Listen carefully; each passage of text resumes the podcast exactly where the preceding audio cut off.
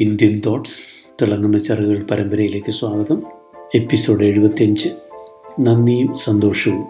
ഞാൻ ജോസഫ് മറ്റപ്പള്ളി.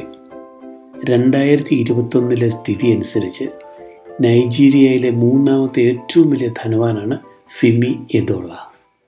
റേഡിയോയ്ക്ക് വേണ്ടി നടത്തിയ ഒരു ടെലിഫോൺ ഇന്റർവ്യൂവിൽ അദ്ദേഹത്തെ ഏറ്റവും സന്തോഷവാനാക്കിയ എന്തെങ്കിലും സംഭവം ഓർമ്മയുണ്ടോ എന്ന് അഭിമുഖക്കാരൻ ചോദിച്ചു. അദ്ദേഹം മറുപടിയിൽ പറഞ്ഞത് ജീവിതത്തിൽ സന്തോഷത്തിന്റെ നാല് ഘട്ടങ്ങളിലൂടെ അദ്ദേഹം കടന്നുപോയിട്ടുണ്ടെന്നും അവസാനം യഥാർത്ഥ സന്തോഷം എന്താണെന്ന് തിരിച്ചറിഞ്ഞു എന്നുമാണ്. ഇത് ഫിമി ഇങ്ങനെ വിശദീകരിച്ചു. ആദ്യ ഘട്ടത്തിൽ പണവും സ്ഥാനമാനങ്ങളും നേടുന്നതിലായിരുന്നു എന്റെ സന്തോഷം.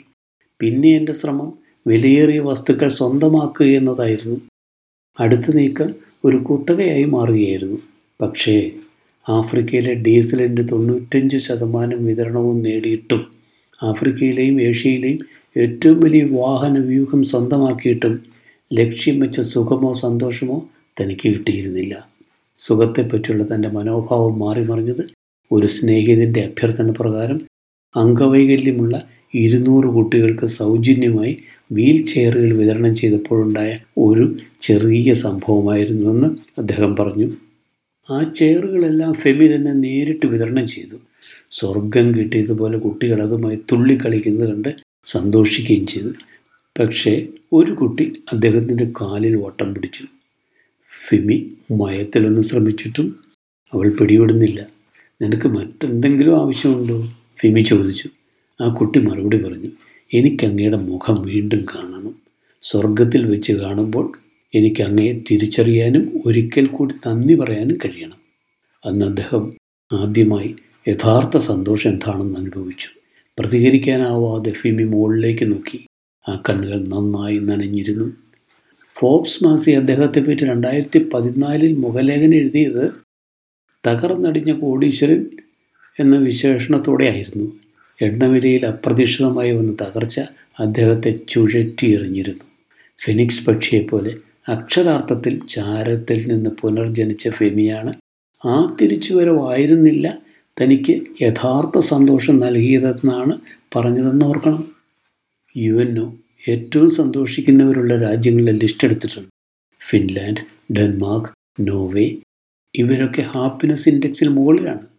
യു എ ഇയിൽ സന്തോഷത്തിന് മാത്രമായി ഒരു വകുപ്പും മന്ത്രിയുമുണ്ട് ധനവാന്മാരുമല്ല മത തീവ്രവാദികളുമല്ല സന്തോഷവാന്മാരായിട്ട് വരുന്നതെന്ന് യു എൻ പഠനം പറയുന്നു.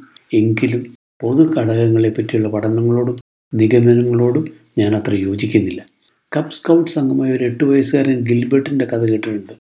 കപ്പ് സ്കൗട്ട് എന്ന് പറയുന്നത് പരമ്പരാഗത സ്കൗട്ടുകളേക്കാൾ പ്രായം കുറഞ്ഞ കുട്ടികളുടെ അന്താരാഷ്ട്ര സമൂഹമാണ്. ഒരിക്കൽ കപ്പ് സ്കൗട്ട്സ് നടത്തിയ ഒരു ടോയ് കാറോട്ട മത്സരത്തിൽ ഗിൽബർട്ട് ഫൈനലിലെത്തി.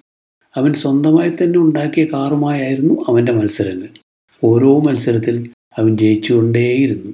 അവന്റെ ഫൈനൽ മത്സരം തുടങ്ങുന്നതിന് മുമ്പ് നിലത്ത് മുട്ടുകുത്തി കൈകൾ കൂപ്പി ഗിൽബർട്ട് പ്രാർത്ഥിച്ചു. ഗിൽബർട്ട് ഒന്നാമതെത്തുകയും ചെയ്തു. അപ്പോഴും ഗിൽബർട്ട് പ്രാർത്ഥിച്ചു.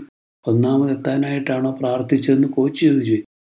ഏയ് അത് ശരിയല്ലല്ലോ ഗിൽബർട്ട് പറഞ്ഞു. പിന്നെ അവൻ തുടർന്നു. ഞാൻ പ്രാർത്ഥിച്ചത് തോൽക്കുകയാണെങ്കിൽ കരയാതിരിക്കാനുള്ള ശക്തിക്ക് വേണ്ടിയായിരുന്നു.